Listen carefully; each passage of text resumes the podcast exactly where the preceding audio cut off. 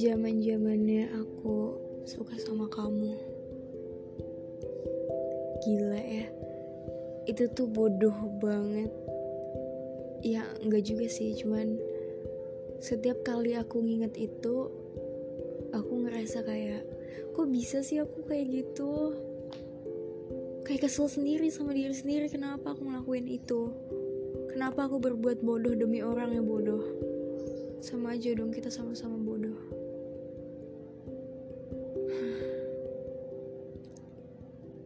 banyak sih sebenarnya. Tapi kalau mau dibandingin sama sakitnya ya banyakan sakitnya. Aku kalau kamu ya nggak tahu. Mungkin enggak karena kan cuma aku yang suka sama kamu. Kamunya enggak jadi otomatis ya cuma aku yang tersakiti. Kamunya enggak ya mau gimana lagi ya itu udah konsekuensinya.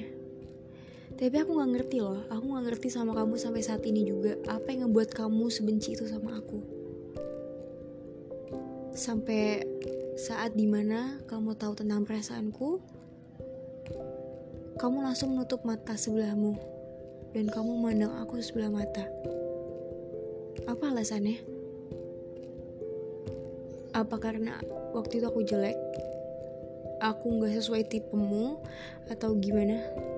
Tapi apa harus untuk membenci sebesar itu? Aku nggak ngerti sama kamu aku nggak paham.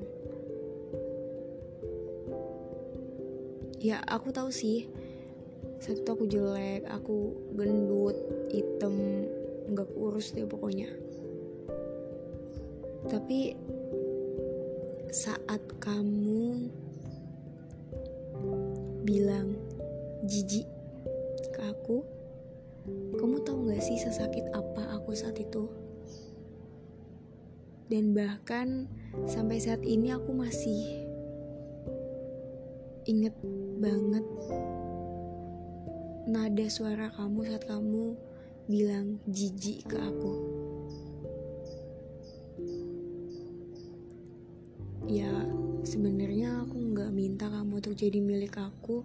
Cuma sekedar menerima perasaan aku aja aku pun udah lega kok. Kamu nggak perlu untuk membahas tentang perasaanku. Kamu nggak perlu untuk membalas perasaanku. Kamu juga nggak perlu untuk mikirin perasaanku. Karena aku juga nggak butuh-butuh banget. Aku cuma pengen kamu tahu kalau aku suka sama kamu biar lega. Tapi ternyata aku salah kamu nggak kayak kamu nggak kayak apa yang aku pikirin. Dan awalnya aku ngerasa aku adalah korban yang paling tersakiti. Ya ternyata emang iya. Emang iya aku. Aku korban yang paling tersakiti. Tuh kan kalau udah ngomongin dia tuh bawaannya pengen kesel aja ya walaupun ada sih pengalaman-pengalaman yang bikin aku seneng waktu aku inget kamu. Tapi yang tadi aku bilang kalau dibandingin sama sakitnya ya banyak kan sakitnya. Cuman ya mau gimana lagi tuh konsekuensinya kok. Itu konsekuensinya. Dan aku harus nerima. Lagian sekarang aku udah melepas kamu sepenuhnya. Walaupun kenangan-kenangan itu gak pernah bisa lepas. Karena karena ya kenangan itu gak pernah boleh gak boleh untuk dilupakan. Karena satu saat nanti pasti kamu akan belajar dari situ. Ya gak apa-apa untuk tersakiti sekali-sekali.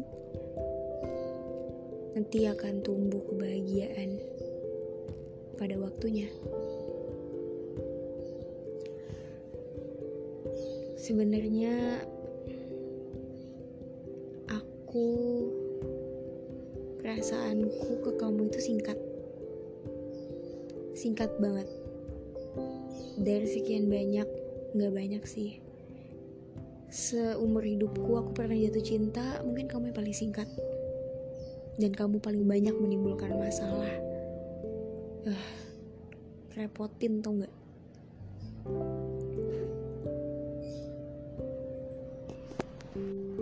Sampai aku pernah dibully satu kelas cuma gara-gara kamu.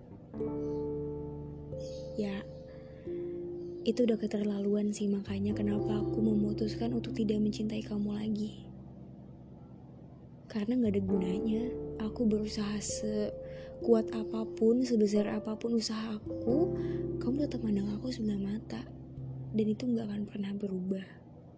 Itu tetap kamu tapi nggak apa-apa sih aku aku nggak mau minta maaf dan aku nggak mau minta makasih sama kamu karena emang ini udah hak aku untuk ketemu sama dia karena kamu karena kamu nyakitin aku karena kamu menimbulkan banyak masalah dalam hidup aku akhirnya aku ketemu sama dia dia yang mandang aku sebagai seorang wanita dia yang menerima perasaan aku tanpa melarang aku untuk mencintai dia. Walaupun pada akhirnya aku sama dia nggak jadi kita, sama kayak aku kayak kamu. Cuman seenggaknya dia pernah mengizinkan aku untuk mencintai dia tanpa harus melarang-larang aku. Dan dia nggak benci tuh sama aku saat dia tahu kalau aku suka sama dia. Dia menghargai itu. Dia bilang kayak gini, gua nggak pernah ngelarang siapa pun untuk jatuh cinta sama gue dan kalau udah kayak gini nggak bisa diapa-apain jadi ya nggak apa-apa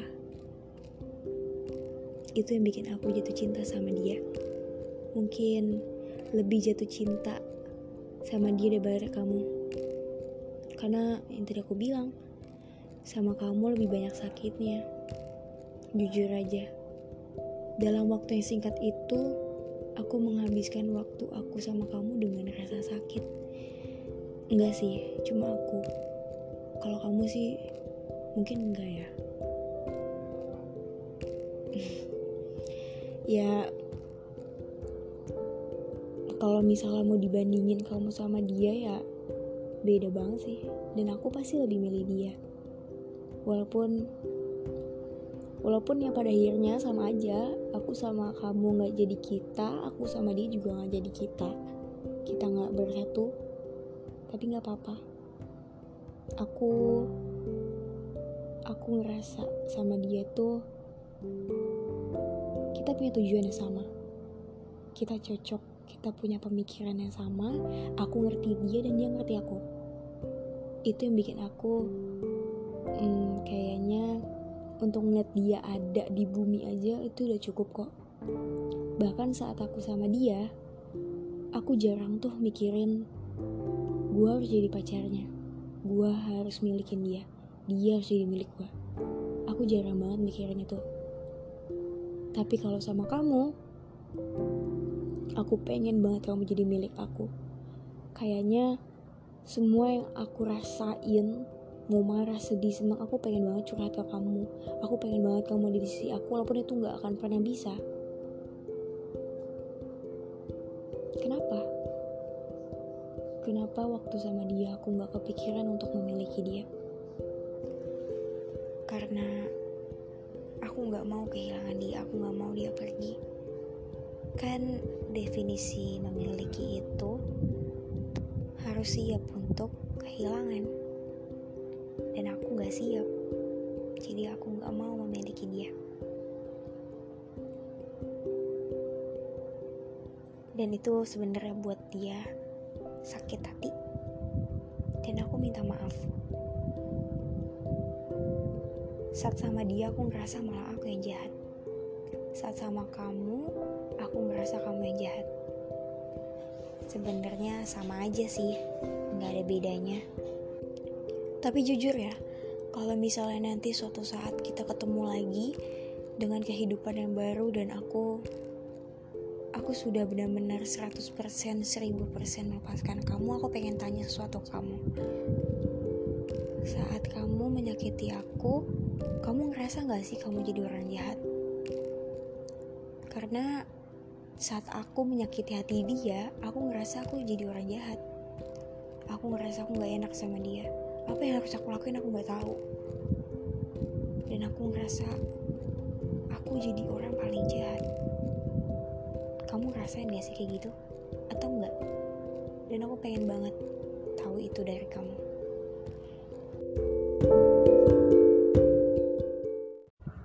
Hai hai hai.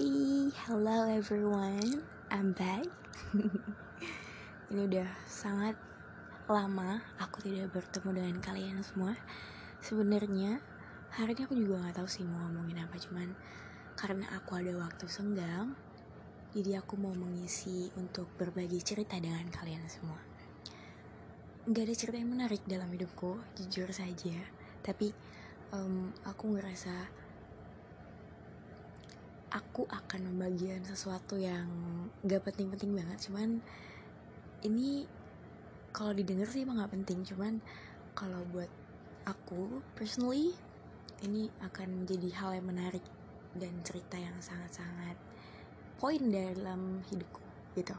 Jadi kita langsung aja dengerin ceritaku. Ini lucu sih. Nggak nggak lucu juga sih. Agak agak sangat menyiksa untuk aku kalau aku ceritakan kembali dari awal tapi aku harus berbagi dengan kalian supaya um, mungkin kalian bisa mendapat pelajarannya juga. Oke, okay? let's get it. Jadi aku pernah bertemu dengan seseorang. Dia ini seorang laki-laki dengan tubuh yang tinggi. Dia lebih besar dariku. Dan itu salah satu faktor kenapa aku bisa mencintai dia. Mungkin karena postur tubuhnya yang aku suka. Aku suka sekali dengan cowok-cowok yang lebih tinggi dari aku. Tinggiku tuh 158 cm kalau kalian mau tahu. Dan bisa dibilang dia 160 lebih lah. Pokoknya dia lebih tinggi dari aku. Aku kalau ngeliat dia tuh suka dangak karena ya dia terlalu tinggi. Aku masih di bawah sini dia sudah di atas sana. Jadi aku kadang kalau ngeliat dia suka dangak terus aku yang suka dari dia juga adalah ini adalah faktor utama kenapa aku suka banget sama dia. Itu karena dia not smoking.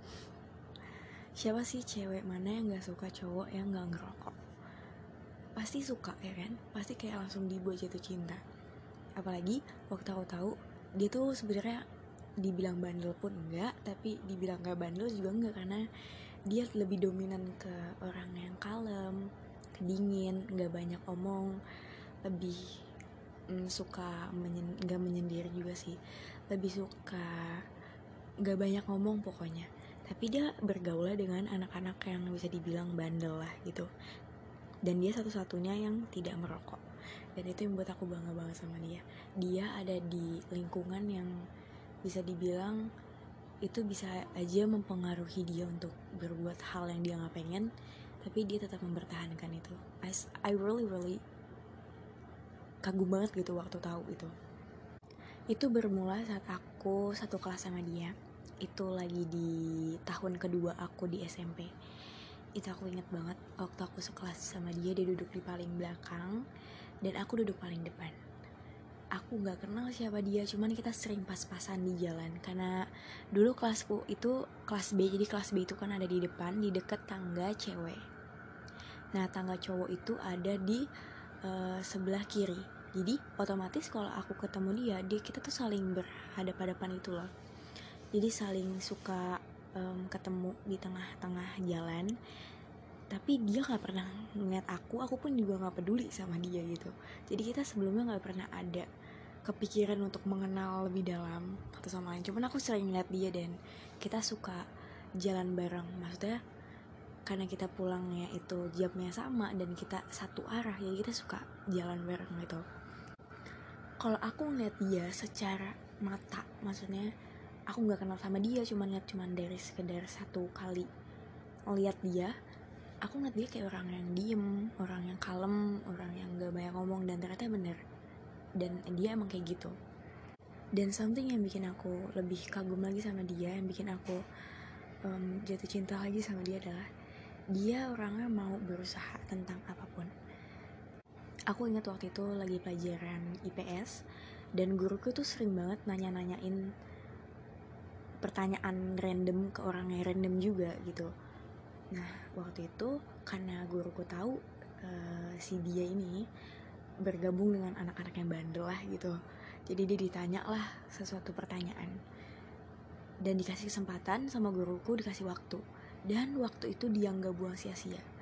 Dia cari buku sampai ketemu dan dia jawab dengan benar. Sedangkan teman-temannya jawabnya nggak tahu pak. Saya nggak tahu pak. Ya itu yang bikin aku kayak oh my god. Kamu emang benar-benar berbeda dari teman-teman yang pernah aku temuin selama ini. Dia bandel tapi dia mau berusaha. Jadi ada lah sedikit effortnya dari dia nih. Juga apa yang bikin aku jatuh cinta sama dia ya? Um, gak banyak tentang hal aku gak tahu banyak tentang dia cuman hanya dengan hal-hal kecil yang gak ada di orang lain itu yang bikin aku suka sama dia. Dan akhirnya kita makin deket makin deket. Aku makin mengenal dia aku makin jatuh cinta pula sama dia. Akhirnya kita saling mengenal satu sama lain tapi kita juga nggak terlalu dekat. Ya setidaknya kita saling mengenal satu sama lain dan beberapa kali juga udah pernah ngobrol gitu aku bilang ke beberapa temanku yang aku percaya bahwa aku suka sama dia. Dan teman-temanku bilang it's okay dia juga orang baik kok kelihatannya. Ya gitulah pokoknya.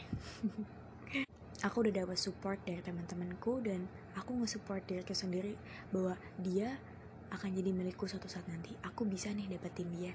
Kayaknya dia bisa nih jadi milikku. Itu adalah pemikiranku saat aku pertama kali sadar bahwa aku ternyata suka sama dia.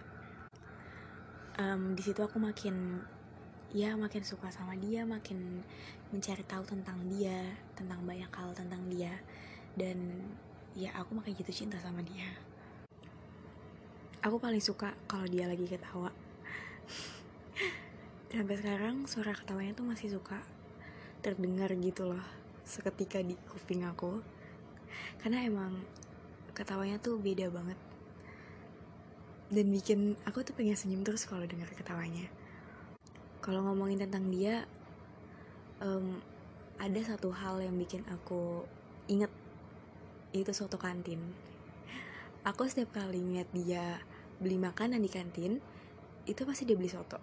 Kalau misalnya dia nggak beli soto dia bawa bekal dari rumah nasi uduk dibungkus pakai nasi kertas. Oh my god I really remember that. And itu lucu banget menurut aku. Aku jarang banget ngeliat cowok yang mau bawa bekal dari rumah. Apalagi itu bekalnya tuh nasi uduk pakai kertas nasi diikat. Itu bener-bener lucu banget dan itu yang bikin aku kagum sama dia. Dia nggak malu bawa bekal dari rumah pakai kertas nasi isinya nasi uduk. Itu lucu banget sih dan makin berjalannya waktu aku bilang ke dia bahwa aku cinta dia aku suka dia. Dan saat itu aku sangat sangat sangat sangat sangat terkejut sangat dia bilang gini ya nggak apa-apa. Ya kalau lo mau suka sama gue nggak apa-apa. Lagi udah kayak gini mau digimana lagi? Jadi nggak apa-apa. Dan itu yang bikin aku oh my god ternyata dia yang selama ini aku cari dia bisa menghargai perasaan aku dan dia satu-satunya orang yang pernah menghargai perasaan aku Aku pernah mencintai orang lain sebelum dia, tapi nggak pernah ada yang bisa ngargain perasaan aku. Mereka selalu mandang aku sebelah mata, tapi dia enggak. Dia mandang aku seperti wanita dan dia menghargai itu. Walaupun pada akhirnya aku sama dia pun gak bisa jadi kita. Kita gak bersama. Aku sama dia gak bersama. Tapi dia bisa menghargai perasaan aku.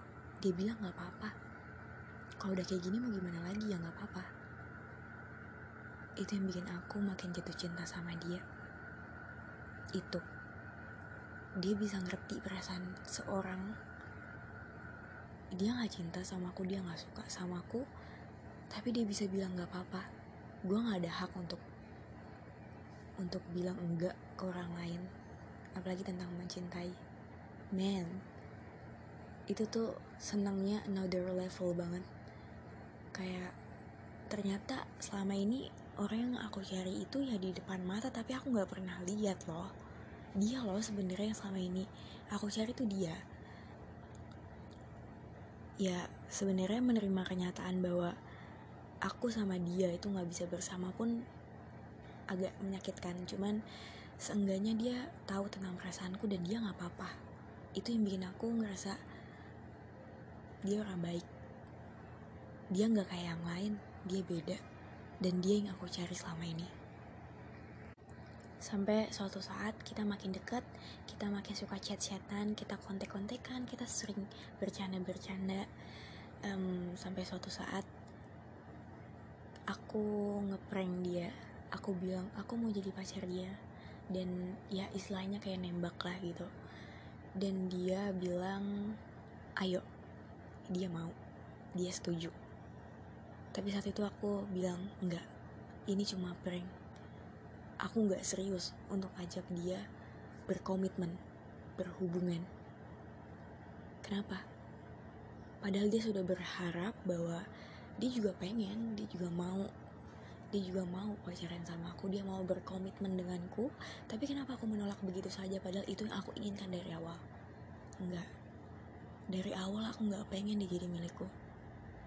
Aku nggak bilang aku pengen dia jadi milikku. Karena apa? Setelah aku tahu dia lebih dalam lagi aku makin jatuh cinta sama dia aku nggak bisa berkomitmen dengan dia. Karena satu hal aku takut kehilangan dia aku nggak bisa suatu saat nanti dia pergi dan kita asing dan itu terjadi sekarang hari ini kita lost contact kita nggak pernah ngomong lagi serasa kita gak pernah kenal lagi. Itu aku yang memutuskan. Aku yang memutusin untuk pergi. Aku gak bisa lanjut lagi. Kenapa? Karena aku mau belajar mengikhlaskan. Sama kamu, hanya kamu dan cuma sama kamu aku bisa ngerti apa itu arti mencintai dan aku bisa ngerti gimana caranya untuk mengikhlaskan seseorang yang benar-benar sebenarnya kita nggak mau lepas dia aku belajar banyak dari kamu. Bahwa yang namanya cinta yang namanya cinta yang sesungguhnya yang bukan cinta cinta-cintaan pasti kalau orang udah cinta banget sama seseorang kayaknya ngeliat dia senyum aja udah seneng ya. Nggak perlu untuk bersama nggak perlu untuk jadi satu pun kayaknya untuk melihat dia ada pun nggak apa-apa ya gak sih? Dan itu yang aku rasain waktu sama kamu. Beda banget waktu aku sama orang lain sebelum kamu. Waktu sama sebelum kamu aku ngerasa aku pengen banget milikin dia. Aku pengen dia jadi milik aku aku pengen terus dia di sisi aku. Walaupun itu nggak bisa.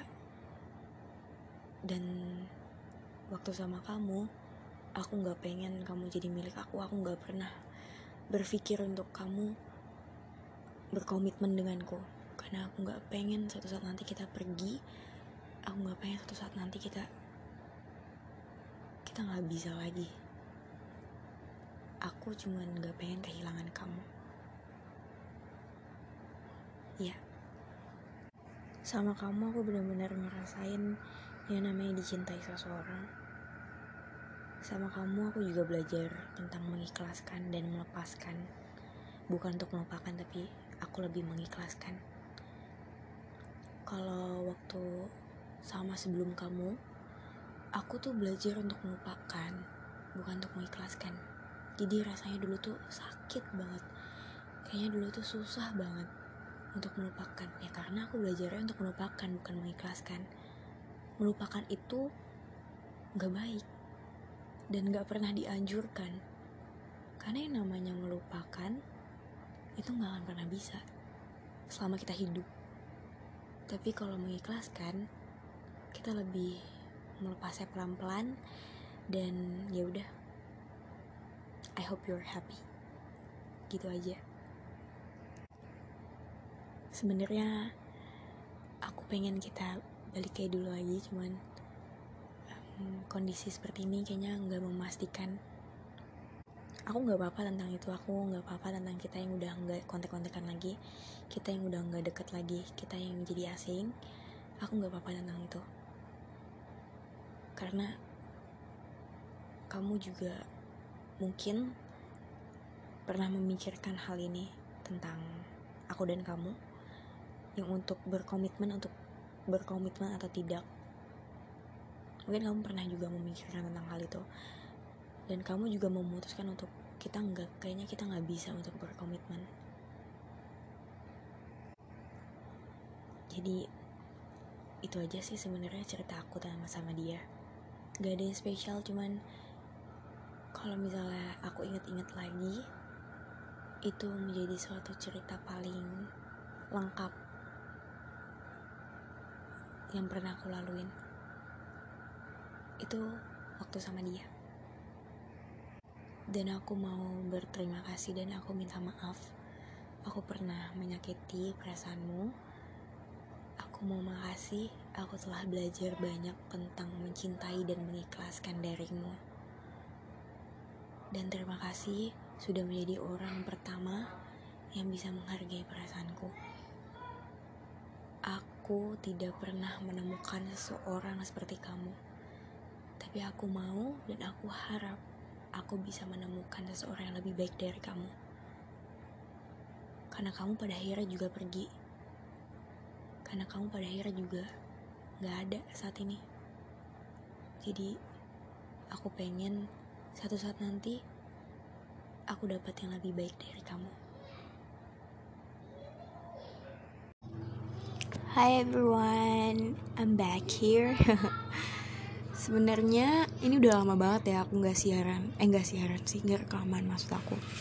Karena aku I have something to talk with myself, jadi aku lebih ngeluangin waktu banyak untuk diriku. Nah sekarang karena ada waktu luang nih, jadi aku mau ngomongin sama kalian tentang seseorang yang pernah aku ceritain juga di episode cerita yang kalau didengerin gak spesial-spesial amat. Hmm, jujur itu di cerita itu di episode saat itu di episode yang itu I feel like apa ya di situ dia menjadi seseorang yang kelihatannya tuh kayak baik banget ya gitu. I'm so lucky to give my love for him. Mungkin kalian yang denger kayak gitu ya karena setelah aku dengerin ulang lagi aku iseng lah gitu kayak oh ah dengerin terus aku mikir kalau misalnya aku nggak kenal siapa nih dia nih nggak kenal siapa dia mungkin aku bakal mikir kayak wah nih cowok baik banget gitu. Nih cowok bisa nge-treat seseorang yang dia nggak suka dengan cara yang dia punya gitu. And emang dia itu yang kayak gitu kalau kalian tahu. Ini aku nggak tahu ya mau ngomong apa aku lagi ngomong apa. Karena aku benar-benar nggak pakai naskah just spontanitas. Jadi aku mohon maaf kalau misalnya suara aku nih kelibet-kelibet atau nggak konsisten. Karena emang bener nggak niat dari awal kayak cuman ya udahlah ada waktu senggang bikin lah gitu. So karena waktu itu di episode cerita yang kalau diceritain itu nggak spesial-spesial amat itu nyeritain about everything about him gitu ya. Kayak when I first meet him and gimana aku akhirnya bisa jatuh cinta sama dia. Ya pokoknya kayak gitulah. Nah karena waktu itu aku cuma nyeritain like uh, my first impression aku nggak nyeritain kelanjutannya aku sama dia kan. Aku bilang di situ kita asing or something like that. And sekarang terjadi lagi. Kita sempet uh, setelah aku bikin episode yang itu kita tuh sempet sempet ngobrol gitulah. Ya nggak banyak cuman lebih mendingan lah. Kita masih suka ngomong-ngomong suka nanya-nanya kabar dan aku pernah sempat gitu saking kayak udah frustasinya setelah aku bikin episode yang ceritain kalau diceritain gak spesial amat. Setelah itu aku kayak I promise to myself I'm never want to take you first. Aku janji sama diriku kayak gitu tapi ternyata janjinya nggak berlaku. Aku ingkar janji ke diriku sendiri. Aku akhirnya nggak kuat sama sekali. Aku udah kayak frustasi banget. Aku aku nggak tahu harus ngapain lagi dan pada akhirnya aku texting him. Sedih banget ya. Terus udahlah aku nanya-nanya kabar. Aku nanya kabar dia bilang baik. Tapi saat itu aku ngerasa ini bukan dia. Aku lagi chatan sama orang yang beda. Sampai aku pengen nanya ini beneran lo kan? Tapi aku tahu aku tahu. Ini emang dia. Tapi nggak tahu kenapa aku ngerasa ini bukan dia yang bareng sama aku. Ini bukan dia yang waktu dulu kita sering bercanda-bercanda kirim-kirim jokes or something like that. Ini bukan dia. Aku mikir gitu ya udahlah akhirnya aku ah ya udahlah gitu. Namanya juga udah lama udah nggak chattingan. Terus tiba-tiba aku ngechat dia pasti agak canggung gitu kan. Udahlah abis itu kita sempat chatting-chatting cuman nggak sesering dulu. Something like that ya gitulah pokoknya. Makin lama makin lama aku makin ngerasa ini udah nggak bener gitu. Aku ancur saat itu. Nggak nggak bukan karena dia. Cause of myself. Tiba-tiba semua masalah tuh datang ke aku gitu. Aku ngerasa aku hancur banget. Aku ngerasa dunia tuh jahat banget. Dan ini bukan tentang dia tapi tentang diriku dan semesta. Akhirnya aku mutusin buat kalau misalnya gue sama dia masih kayak gini terus gue bisa lebih ancur lagi dari sekarang. Gue pengen tahu apa apa perasaan dia ke gue gimana sih perasaan dia ke gue biar semuanya jelas. Biar kalau misalnya emang dia bilang dia nggak suka sama aku aku bisa lepas dia seutuhnya tanpa aku harus berharap lagi. Kayak gitu. Akhirnya aku butuh pertimbangan banyak saat itu. Aku butuh sesuatu um, yang bener-bener aku udah persiapkan gitu. Dan sampai di satu titik aku ngerasa gue udah gak kuat lagi sekarang. Gue harus tahu gimana perasaan dia ke gue dan setelah itu gue akan lepas dia. Dan setelah aku mikir kayak gitu aku akhirnya chatting dia. Aku bilang aku nanya ke dia tentang perasaan dia ke aku dan aku harap sama Tuhan saat itu supaya dia jawab dia nggak punya perasaan ke aku sama sekali. Supaya aku gak perlu lagi mempertimbangkan apakah harus apakah aku harus berkomitmen sama dia melanjutkan hubungan ini dan akhirnya nanti aku kehilangan dia. Aku lebih baik kehilangan dia sekarang. Ya gitu. Akhirnya um, kita aku bilang ke dia. Aku nanya tentang how you feel about me. Dan dia bilang enggak. Dia enggak punya perasaan ke aku. Oke okay, di situ aku ngerasa oh enggak ternyata Tuhan denger denger doaku gitu. Ternyata Tuhan benar-benar ngabulin doaku dan aku nggak tahu harus senang harus sedih. Karena di satu sisi aku seneng karena ternyata aku bisa bebas sekarang. Aku nggak perlu lagi berharap sama orang yang nggak pernah berharap sama aku. Tapi di satu sisi lain di satu sisi lain I'm not ready for this aku nggak siap ternyata aku hancur saat itu aku tambah hancur aku sedih. I feel like um, that's really killing me. Ya pokoknya perasaan yang kayak gitu tapi di balik perasaan itu aku ngerasa dia orang baik. Aku nggak nggak aku nggak nyalahin dia tentang gimana perasaan dia aku malahan aku minta maaf sama dia karena aku udah melibatkan perasaanku dengan dirinya yang seharusnya gak perlu dia pikirin something like that. Terus udahlah. Um, dia bilang tetap care sama gue kita temen ya. Itu kata-kata yang paling aku ingat. Kita temen ya. Tetap care sama gue dan kalian mau tau nggak apa apa yang aku jawab tanggapan aku tentang tetap care sama gue ya. Aku bilang gue nggak bisa karena gue bener-bener mau ngelepas lo seutuhnya. And I don't know but that dia bilang gue jahat banget ya. Gue minta maaf dia bilang gitu. And gue nggak tahu ya harus harus harus ngomong kayak gimana dan harus bertindak seperti apa karena dia baik banget. Really really aku nggak bohong tentang dia orang baik. Karena dari semua orang yang pernah aku pernah jatuh cinta sama orang sebelum dia. And I'm never feel this feeling before. Dia bener-bener orang pertama yang bisa ngehargain perasaanku. Kayak dia nolak secara halus dan dia nggak benci sama aku. Dia bilang kita tetap temen ya. Tapi aku nggak bisa karena kalau kita tetap temen aku bakal tetap terus punya perasaan ke dia. Dan aku nggak mau dia terlibat dalam masalah percintaanku yang nggak banget. Jadi di situ aku berharap sama Tuhan supaya dia nemuin seseorang yang benar-benar ngerti dia. Karena dia orang baik. Aku nggak mau dia sampai sedih about like love. Gue mau dia tuh nemuin seseorang yang benar-benar ngerti ya karena karena aku yakin gitu. Kalau dia tuh punya seribu rahasia dalam dirinya yang gak dia tunjukin ke orang lain. Dan gue mau nanti Tuhan kirimin orang ke dia yang bisa yang bisa buka hati dia dan ngasih tahu seribu rahasia itu.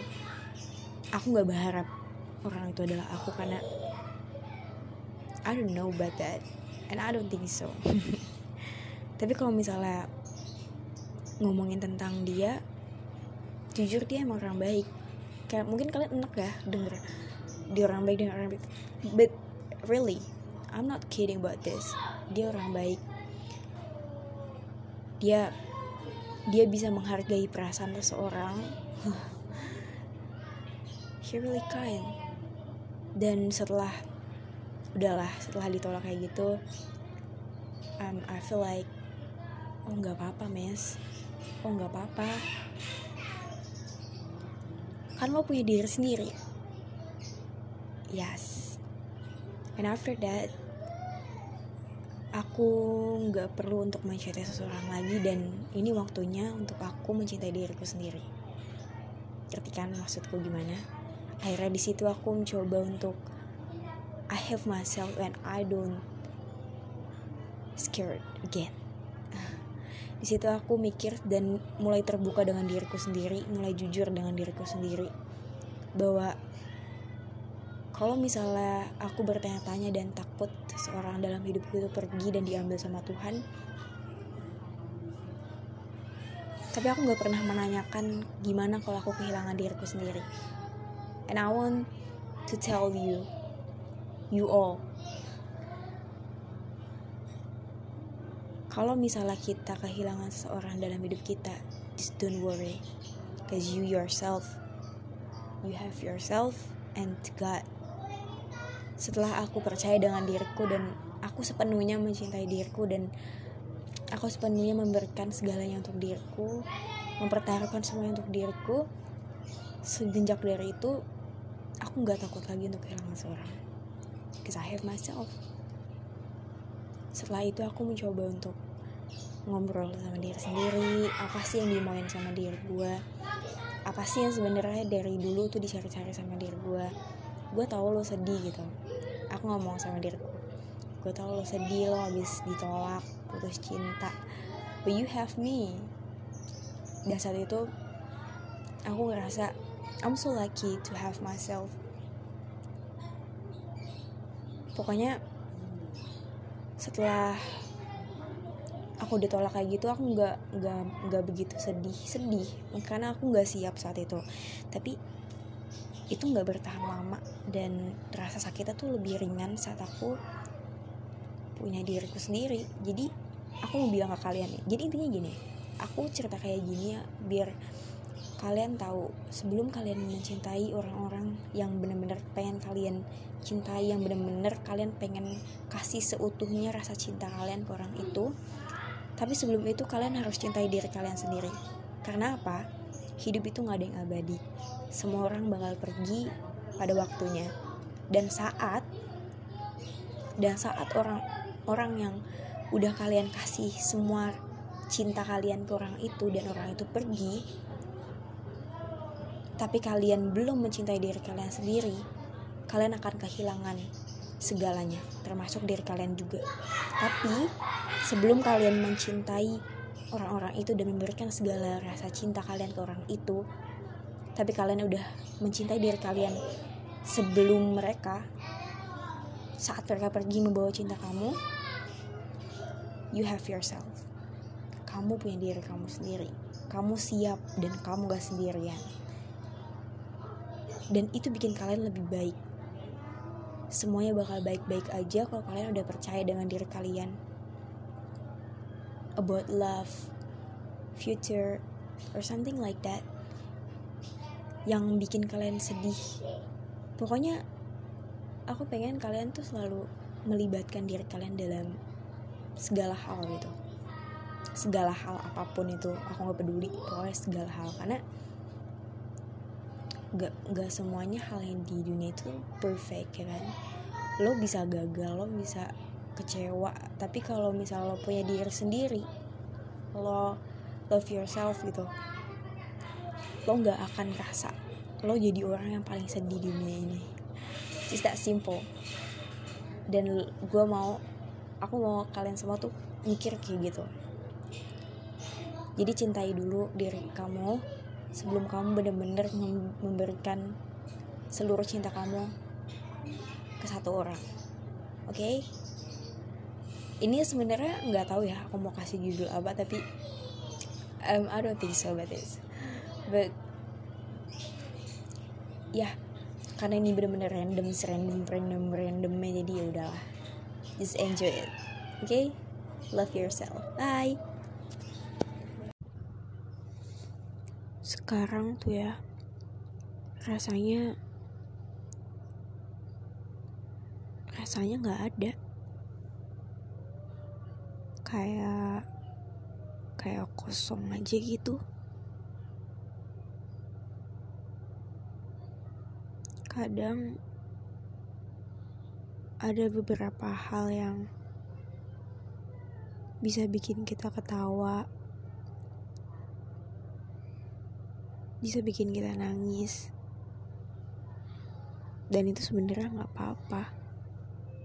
Itu manusiawi.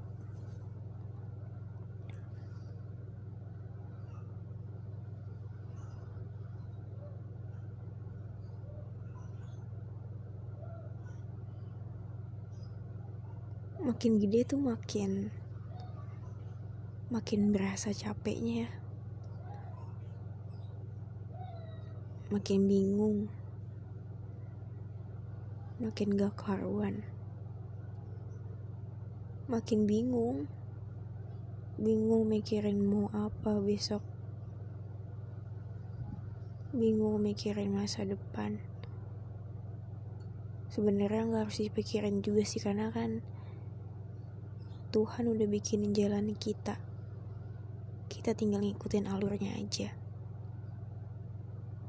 Tapi yang namanya manusia pasti punya harapan.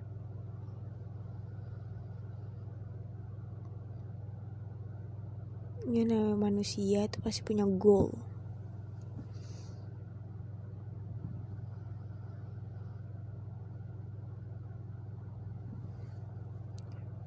Aku pengen banget deh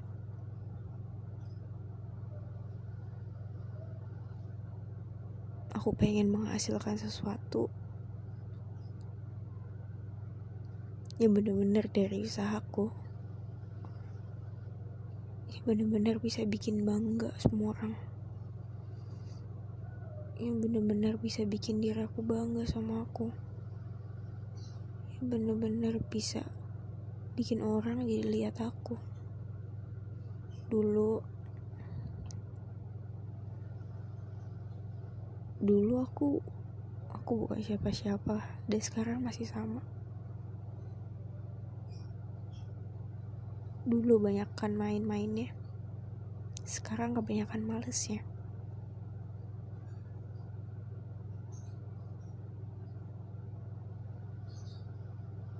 Aku selalu pengen ini pengen itu.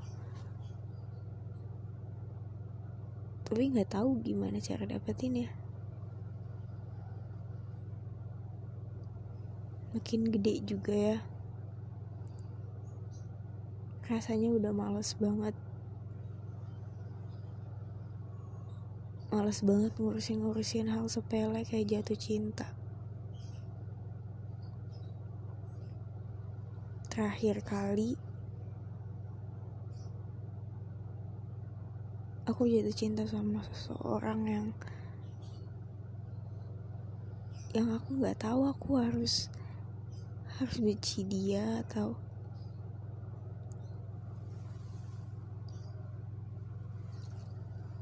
dia baik banget dia dewasa. Dia nggak ngejauh waktu aku confess perasaan aku ke dia.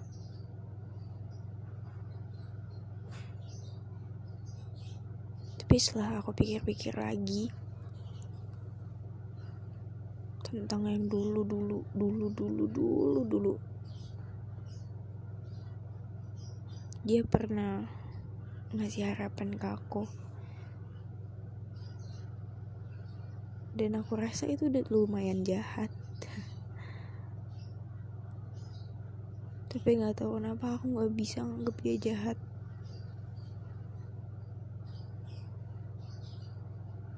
Hal-hal kecil yang gak ada di orang lain. Hal-hal kecil yang gak ada di cowok lain. Itu ada di dia. Dan itu yang bikin aku yang bikin aku gak bisa buat benci dia karena dia orang baik. Sebelum sama dia aku pernah jatuh cinta juga sama seorang. Beda beda banget.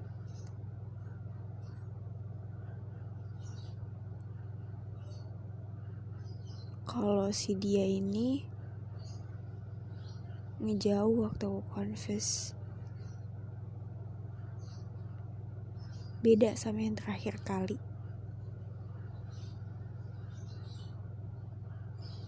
Dan untuk pertama kalinya aku ngerasa aku ngerasa untuk pertama kalinya ada seseorang yang menghargai perasaan aku.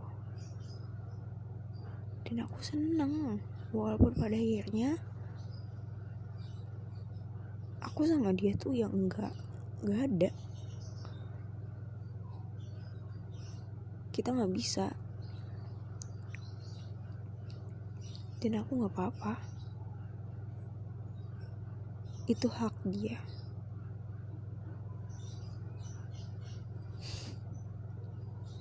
Sebelum sama dia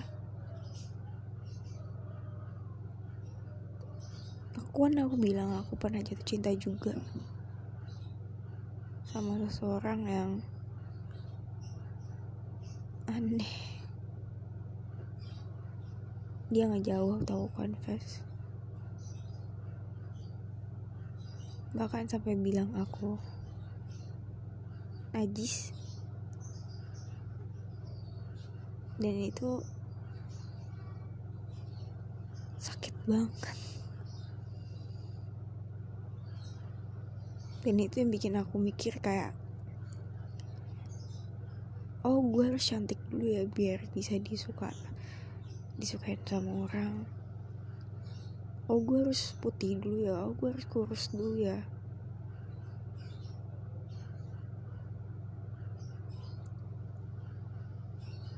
Dan itu sakit banget. Tapi waktu sama dia gue jadi belajar bahwa nggak semua tentang cinta itu fisik. Dan nggak semua apa yang kita suka itu harus kita milikin.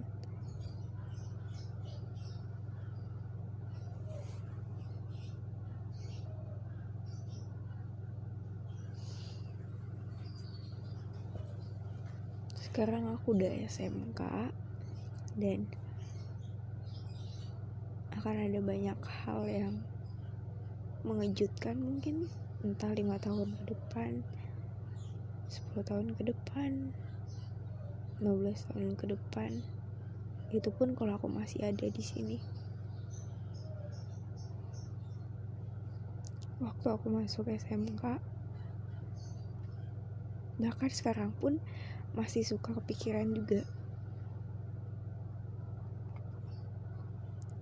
Ini gue bener gak ya masuk ke sini gue bener gak sih ada di sini? Gue belajar di sini tuh bener gak sih? Nanti gue ke depannya mau gimana ya? Gue ke depannya mau apa ya sama SMK gue ini? Aku sempat ragu sama pilihan aku. Bahkan sekarang pun masih suka. Masih suka ragu. Masih suka mikir nanti habis lulus SMK tuh mau ke mana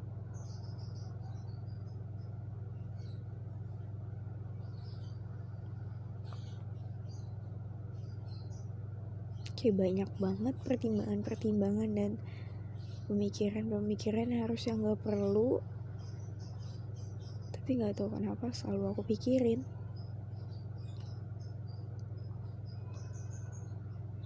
Segala sesuatu emang kayaknya sulit banget sekarang. Aku lagi nulis serius dan tata surya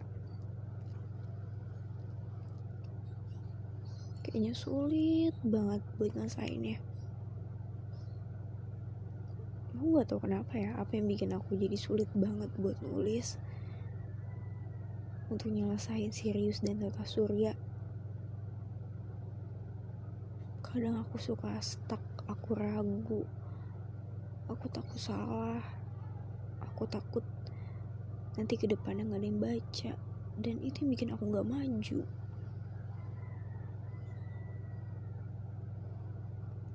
di sekolah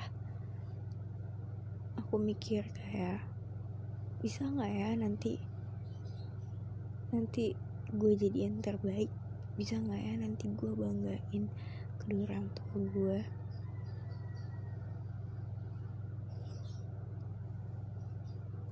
Di SMP dulu banyak banget penyesalan-penyesalan. Dan sekarang ngomong lagi kayak udahlah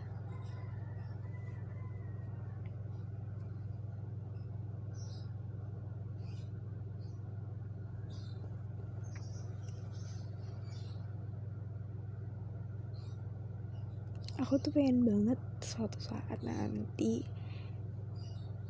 kayak aku seorang Misha Islam Bima namanya dikenal banyak orang muka aku dikenang. Aku diinget aku pengen banget.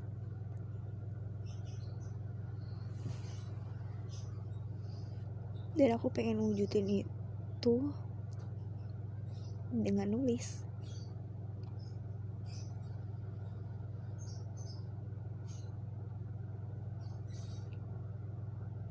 Tapi kadang ada beberapa hal yang bikin aku kayak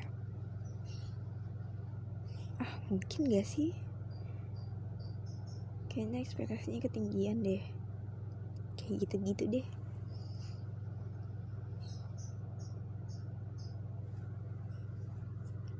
Tapi setelah aku pikir-pikir lagi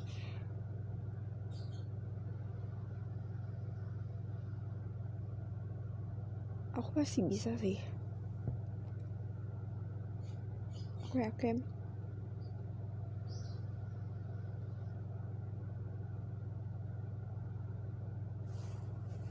Seenggaknya jadi yang terbaik di keluarga aku.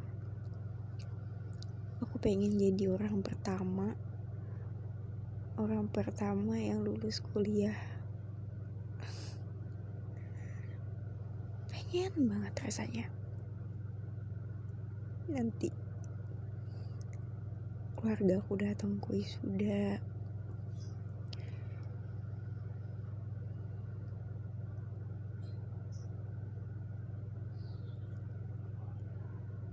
Temenin aku wisuda. Jadi orang pertama yang lulus kuliah. Ngebayanginnya aja tuh kayak seneng banget ada suatu kebanggaan sendiri gitu buat diri sendiri.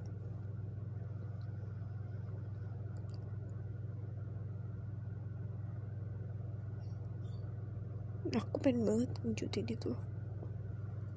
Tapi aku nggak tahu. Gimana caranya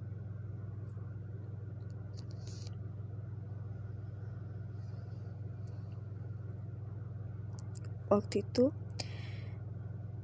beberapa minggu yang lalu aku vaksin.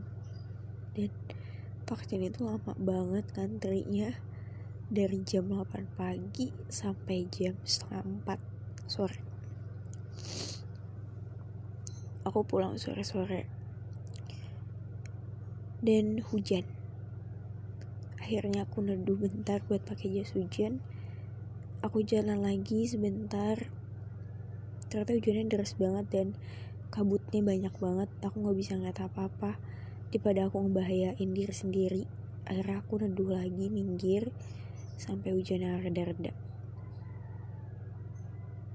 Situ aku capek banget rasanya. Aku nunggu dari jam 8 pagi sampai jam setengah 4 sore.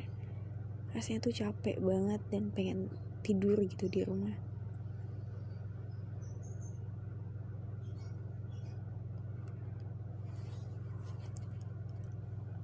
akhirnya hujan udah reda aku jalan lagi dan aku fotokopi.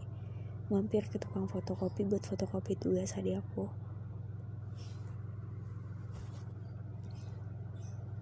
Di situ hujan lagi dan ditambah angin.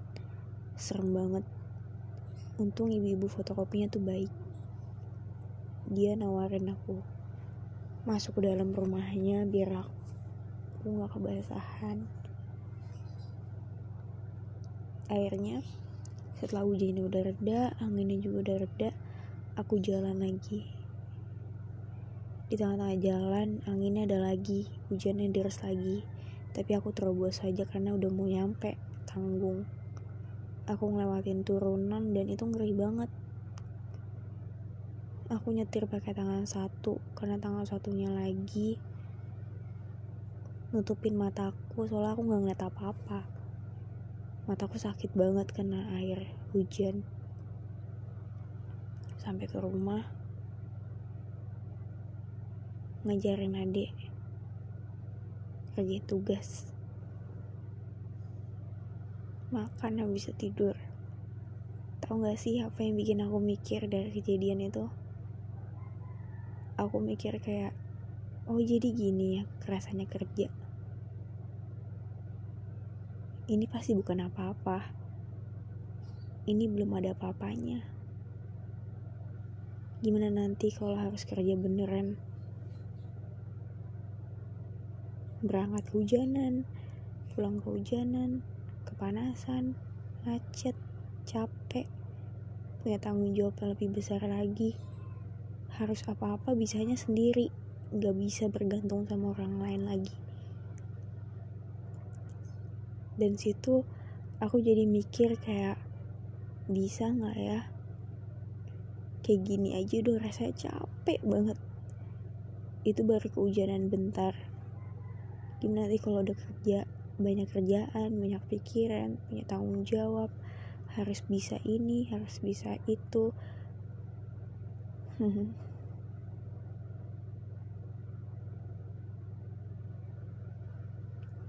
Dan dari situ dari situ aku belajar bahwa aku nggak bisa terus-terusan bergantung sama orang lain. Karena suatu saat nanti juga ujung-ujungnya aku sendiri juga. Apa-apa harus bisa sendiri ngelakuin semuanya harus sendiri.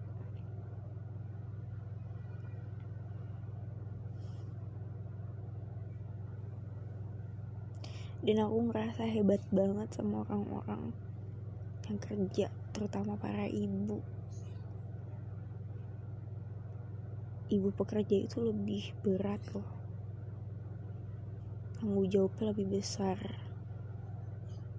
Tapi aku heran deh kenapa mereka bisa gitu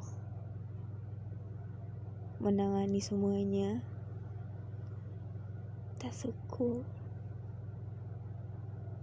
dan aku pengen jadi bagian dari mereka.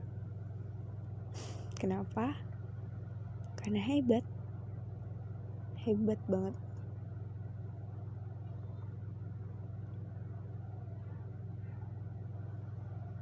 aku nggak pengen jadi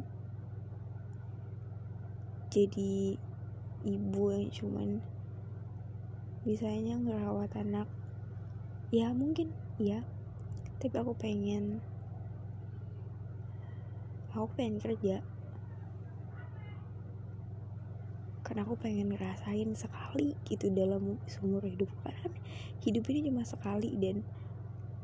Ya aku pengen ngerasain gimana rasanya belanja pakai uang sendiri dari hasil kerja keras sendiri.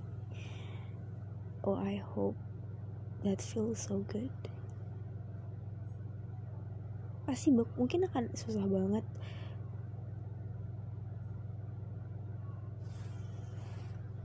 Tapi kita bakal ngerasa jadi hebat. Karena nggak ada yang kayak kita. Gitu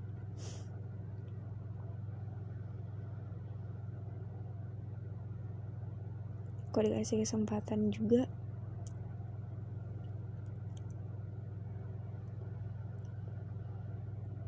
Aku pengen buat film. Aku pengen jadi seseorang yang memiliki karya yang bisa dinikmatin banyak orang. Biar kalau aku udah nggak ada nanti namaku tetap ada. Orang-orang bakal tetap ingat aku kayak Cairil Anwar. Dia udah gak ada. Tapi puisi-puisinya buku-bukunya kita tetap kenal dia. Kita ingat dengan puisi-puisi dia. Walaupun orangnya udah gak ada. Dan aku pengen jadi seperti itu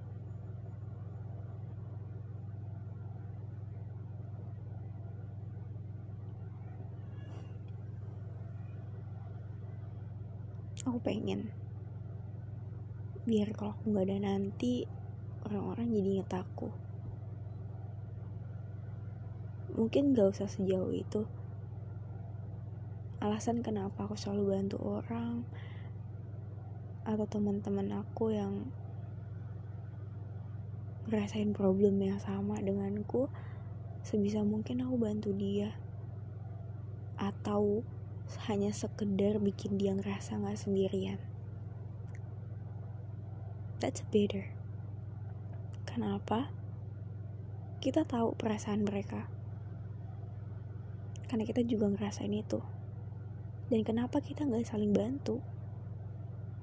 Kita gak saling menguatkan dan saling ngasih tahu bahwa mereka gak sendiri. Orang sedih itu orang sedih itu nggak sebenarnya nggak begitu butuh hiburan. Atau sekedar ditanya kamu nggak apa-apa? Tapi butuh tahu kalau mereka tuh nggak sendiri. Sesimpel itu. Makanya aku sebisa mungkin bikin orang-orang di sekitar aku yang ngerasa apa yang aku rasain menerima problem yang sama kayak apa yang aku rasain aku sebisa mungkin bikin mereka ngerasa gak sendiri. Aku kasih tahu mereka bahwa gak apa-apa. You're not alone. I'm here. I know what you feel. Dan saat orang berterima kasih rasanya ah adem banget. Rasanya pokoknya nggak bisa dijelasin. Kalau kalian nggak bisa ngerasain sendiri apalagi terima kasih yang tulus banget. Aku pernah dapet terima kasih yang tulus banget. Dan dan rasanya tuh kayak aku orang paling baik gitu di bumi ini.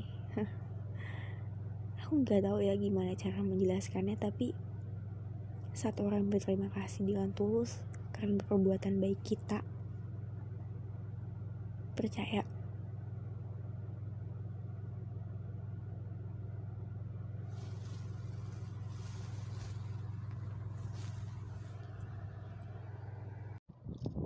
Hai, hai. we meet again and uh, I don't want to talk about something.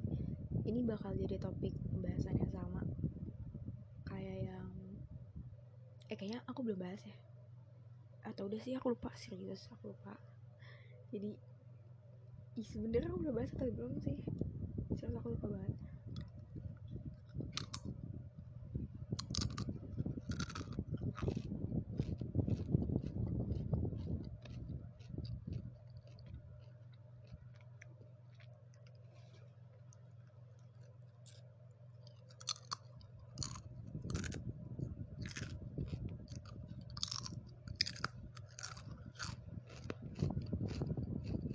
ini kenapa jadi ASMR punya oke kita aduh mau ngabisin makanan di mataku dulu. Oke. Em, kayaknya sih aku lupa ya aku udah pernah cerita ini atau belum tapi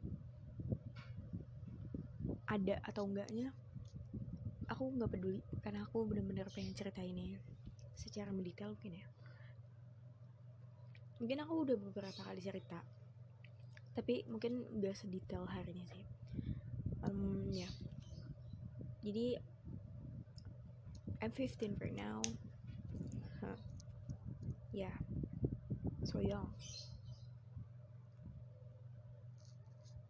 jadi saat aku umur 14 tahun saat aku duduk di bangku.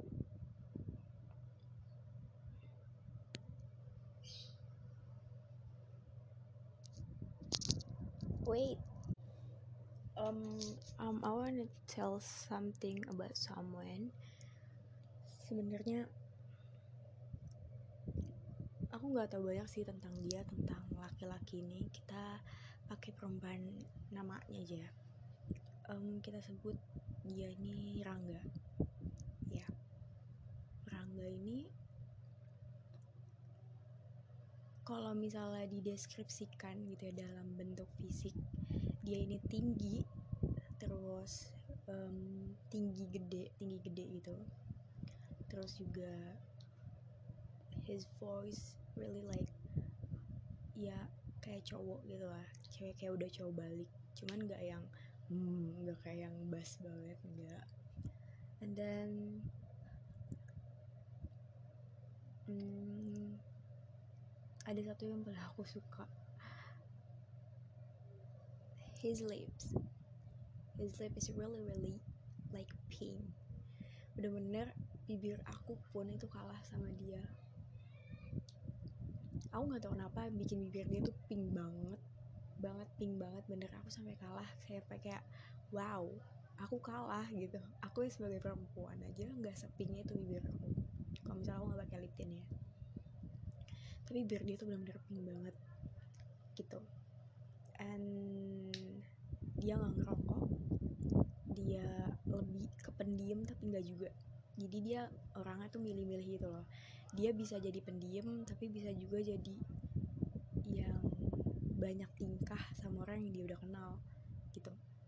Dia orangnya gampang akrab sih kalau kalau ya kalau yang aku lihat gampang akrab. Cuman dia yang tadi aku bilang dia tuh orang milih-milih gitu aku nggak tahu sih ini bener atau enggak tapi dari sepenglihatan aku dan karena aku orang tuh suka banget merhatiin orang ya.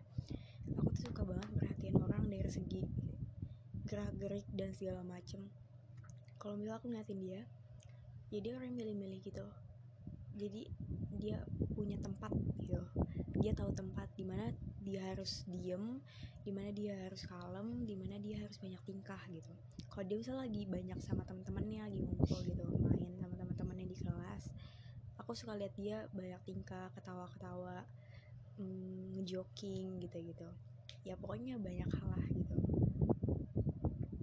Sama aku pun beberapa kali juga sempet kayak bercanda-bercanda gitulah. Pokoknya dia orang milih-milih. Tapi sama orang-orang yang dia nggak kenal atau waktu pertama kali kita ketemu dia literally dingin banget kayak nggak mau ngomong. Bener-bener aku aku kan bendahara saat itu. Aku minta undang sama ke dia dan dia kayak yang oke gitu. Aku juga kan orang yang milih-milih gitu ya jadi aku harus tahu dulu nih orang ini tuh kayak gimana baru nanti aku eh, berdekatan gitu sama dia. Dan karena waktu aku lihat dia tuh pendiam dan aku juga orangnya gak bisa langsung akrab sama orang baru apalagi sama cowok aku tuh lemah banget sama cowok asli. Lemah banget aku nggak tahu kenapa. Kalau udah ngobrol sama cowok I can't gitu. Kayak aku nggak tahu kenapa ya sama diriku tapi fun fact aja. Aku lemah banget soal cowok. So habis itu dia tuh bener-bener yang bikin aku suka sama dia tuh dia nggak ngerokok dan dia beda dari cowok yang lain. Mungkin kalau misalnya jelasin pakai kata-kata nggak bisa ya karena karena susah gitu. Aku juga nggak kenal dia masa nggak kenal dalam banget gitu kayak I know all about him. Aku nggak kayak gitu. Cuman ya tahu yang ya katanya dan penglihatan aku. Tapi kan kadang manusia itu suka keliru suka ke ya gitulah you know what I mean. So yang buat aku jatuh cinta sama dia buat aku kayak wow suka sama dia gitu. Nggak cuma dari segi fisik tapi dari segi pemikirannya dari segi gimana cara dia ngetrit dirinya sendiri dan ngetrit orang lain gitu yang pertama dia ngerokok. Dan jarang cowok yang ngerokok. Sedangkan teman-temannya dia circle-nya dia ini itu orang-orang bandel semua. Yang rata-rata tuh udah pernah masuk orang BK gitu. Circle dia tuh bener-bener anak-anak bandel yang ada yang gak naik kelas ada yang ngerokok ketahuan ngerokok ke sekolah yang pernah tawuran juga ada ya pokoknya anak-anak bandel lah circle dia tuh anak-anak bandel. Tapi dia bisa menahan diri dia untuk gak ngerokok. Gue gak ngerokok nih gue harus gak ngerokok nih. Walaupun teman-temannya ngerokok tapi dia enggak dan itu bikin aku like wow.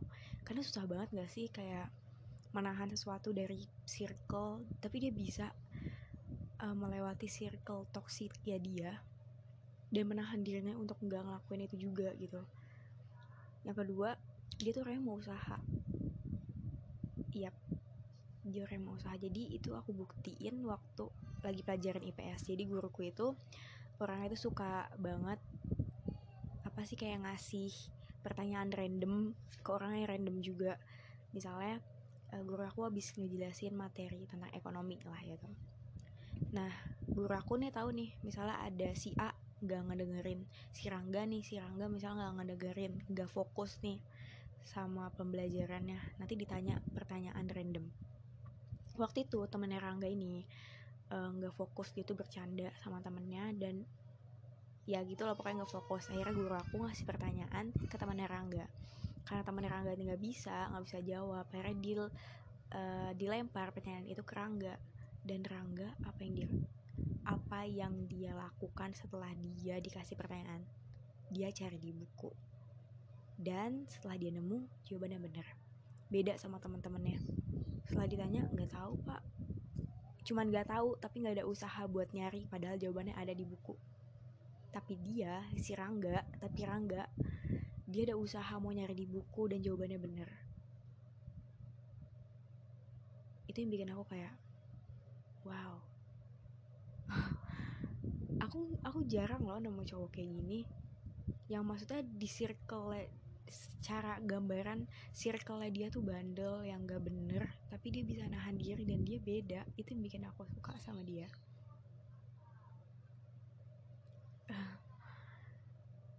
Terus juga about something. Um, dia tuh mungkin ya mungkin gue gue kan? Aku. Ah sorry. Aku juga nggak tahu juga sih. Cuman waktu itu aku pernah uh, lagi presentasi agama dia tuh nggak sekelompok sama aku. Dia nggak sekelompok sama aku dan dia duduknya tuh di barisan depan gitu sama teman-temannya sama sekelompoknya. Dan aku kelompok aku duduknya di barisan belakang karena aku urutan terakhir. Jadi eh, waktu aku lagi nunggu teman-teman yang lain presentasi aku duduk di temanku temanku tuh duduk di mejanya si Rangga. Si Rangga ini nggak pakai sepatu sepatunya ditaruh di kolong kolong mejanya dia. Ya temanku karena dia deket juga sama si Rangga akhirnya ya ngambil lah sepatu Rangga dikeluarin dari kolong meja. Ya bisa dimain-mainin dan sampah-sampah yang di kolong itu dikeluar-keluarin juga sama dia sama temanku ini. Terus mungkin Rangga lihat ya aku nggak tahu. Rangga datang tiba-tiba dia kayak uh, ngecengkram kerah baju ya temen aku dan natap kayak serem banget. Gak ngomong tanpa ngomong tanpa ngapa-ngapain cuman kayak ngecengkram kerah bajunya dan ya dan temanku yang dicengkram itu kayak ketakutan. Akhirnya kita misahin mereka berdua gitu. That's so cool. Um, ya itu dia yang bikin aku suka sama dia. Dan itu berawal aku nggak tahu kenapa aku kenapa aku bisa suka sama dia dan aku ada untungnya juga sih sebenarnya suka sama dia. Dari sebelum sebelumnya sebelum sama dia aku pun pernah jatuh cinta gitu. Aku pernah suka sama orang dan kalau dibandingin sebelum sama dia sama si sebelum sama Rangga atau sama Rangga nggak dua-duanya. Karena dua-duanya saling-saling menyakiti aku juga. Cuman sama Rangga ini aku belajar banyak banget dan sama Rangga juga aku jadi belajar apa itu arti ikhlas gitu dan arti menghargai juga. Jadi itu berawal aku nggak tahu kapan pertama kali aku bisa suka sama dia tapi yang aku tahu itu waktu kita satu kelas kelas 8 aku satu kelas sama dia we're talking together we know each other and yeah falling in love with him. Dan karena waktu itu ada pandemi pandemi baru-baru banget ya kita daring. Setelah daring we never talking again. Sampai kita di kelas 9 aku sekelas lagi sama dia. Aku sekelas lagi sama dia tiba-tiba dia chat aku dia chat gini. Kita kan sekelas nih mes. Gue tugas dong dia bilang gitu. Itu chat pertama. Ya dan setelah itu kita jadi ngobrol-ngobrol. Setelah itu kita jadi dekat sering bagi-bagi cerita.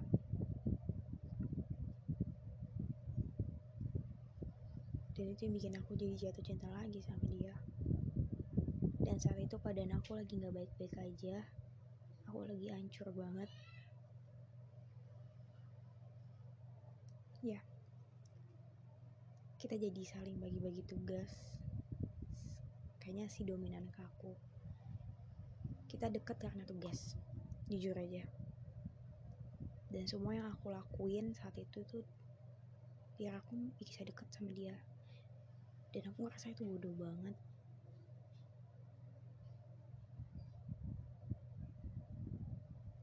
Ya. Dan itu terus berlanjut terus berlanjut terus berlanjut sampai ada aku di titik di mana aku ngeprank dia saat itu dan ini awal dari segalanya.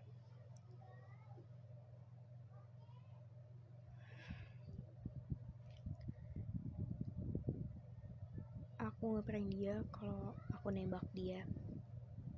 Aku nembak Rangga tapi itu cuma prank. Cuma buat konten di TikTok. Tapi dia bilang padahal gue mau. Dia bilang gitu aku kaget. Aku nggak tahu harus ngapain saat itu bener-bener aku kaget. Aku nggak tahu harus ngapain. Setelah itu aku bilang sama dia aku minta kepastian. Dia beneran gak sih ngomong kayak gitu? Dan jawabannya gue cuma nggak mau ngasih yang berlebih dan sampai saat ini aku nggak tahu apa jawab apa apa maksud dari kalimat itu aku nggak tahu asli. Just like something like weird dan aku nggak nggak tahu aku harus mendeskripsikan dan itu tidak menjelaskan pertanyaan aku sama sekali. Uh, ya udah setelah itu kita aku bagi-bagi tugas ke dia lagi. We talking like we're nothing kayak nggak ada apa-apa padahal gitu. Kayaknya sedih banget ya.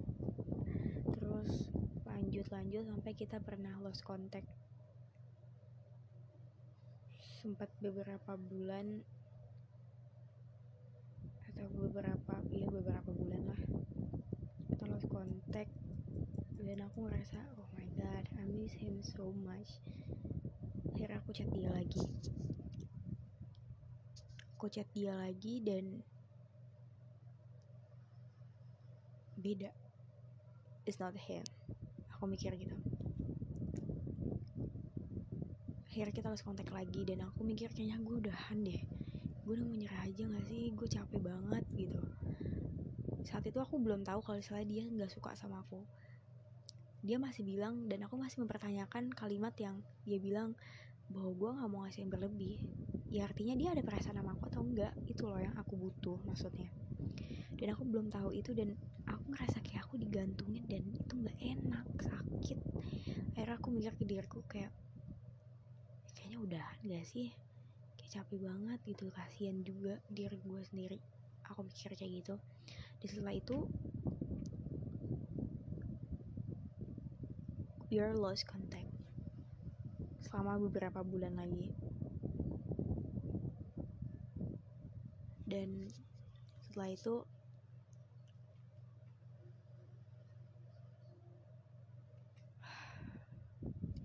setelah itu kita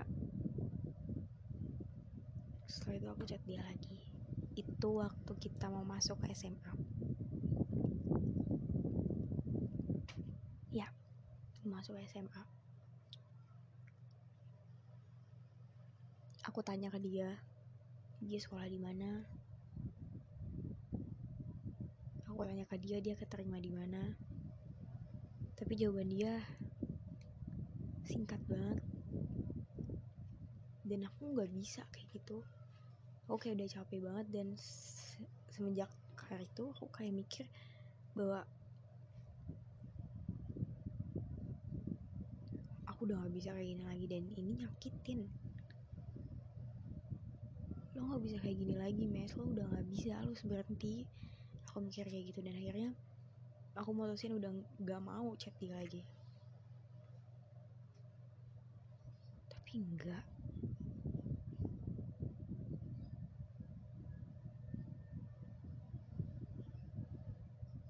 enggak I break my rules for him. Aku chat dia lagi dan itu untuk jadi terakhir kalinya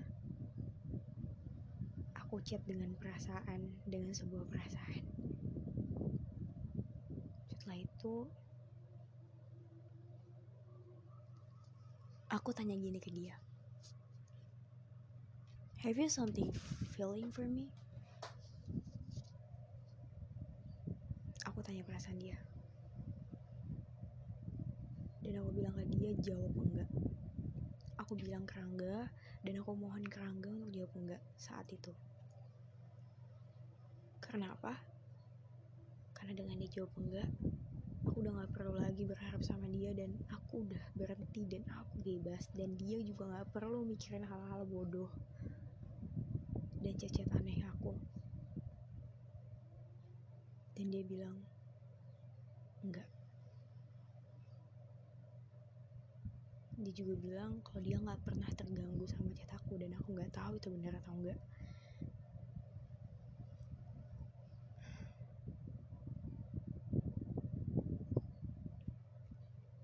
dijawab enggak dan aku hancur saat itu. Aku nggak siap dan aku ngerasa I feel so bad myself. Aku bilang ke dia maaf banget kalau gue udah ngelibatin lo dalam hidup gue. Lo tuh orang baik dan lo pantas dapetin seseorang yang baik juga. Apa pun itu. Hah.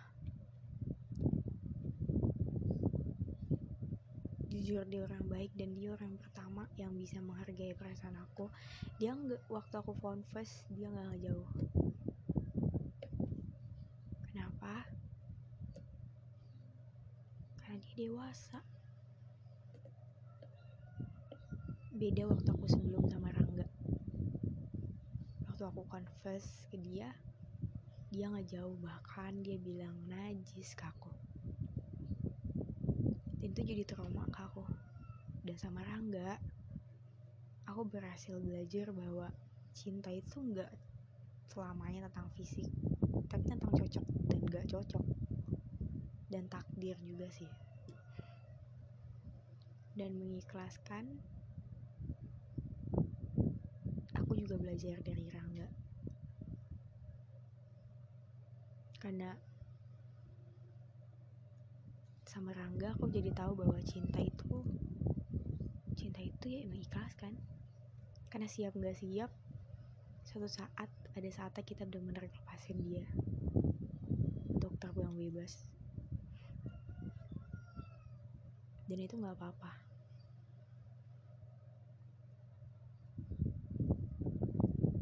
dia orang baik banget. Dan dia orang pertama yang bener-bener aku ngerasa kayak jadi ini ya orangnya. Jadi ini yang gue butuhin selama ini. Ternyata dia yang gue cari-cari. Walaupun pada akhirnya aku sama dia tuh aku sama Rangga nggak bisa nggak pernah bisa bersama tapi itu nggak apa-apa. Karena lebih baik kayak sekarang gak sih kenapa aku berani confess ke dia? Karena aku capek. Teman-temanku bilang lo berani banget lo nekat banget. Kok lo bisa sih kayak gitu? Karena aku nggak suka hal-hal yang tunda-tunda. Aku nggak suka bertele-tele dan aku pengen tahu lo suka nggak sama gue enggak ya udah biar aku nggak perlu lagi gitu berharap sama dia dan berharap itu capek. Serius. Dan sekarang aku jauh lebih baik. Aku masih kontek-kontekan sama dia aku masih chatan sama dia. Tapi dengan aku yang sebenarnya. Sebagai teman dan aku seneng banget. Tuhan pertemuin aku sama orang kayak dia karena sama dia aku jadi lebih hati-hati lagi. Karena sama Rangga aku jadi lebih hati-hati buat kasih hati ke orang lain.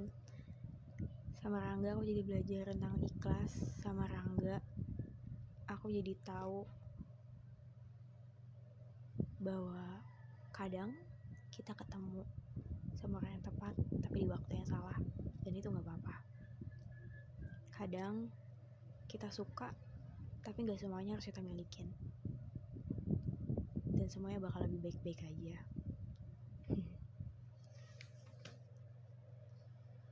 Untuk Rangga yang gak akan pernah denger ini sampai kapan pun karena aku nggak bakal publish ini.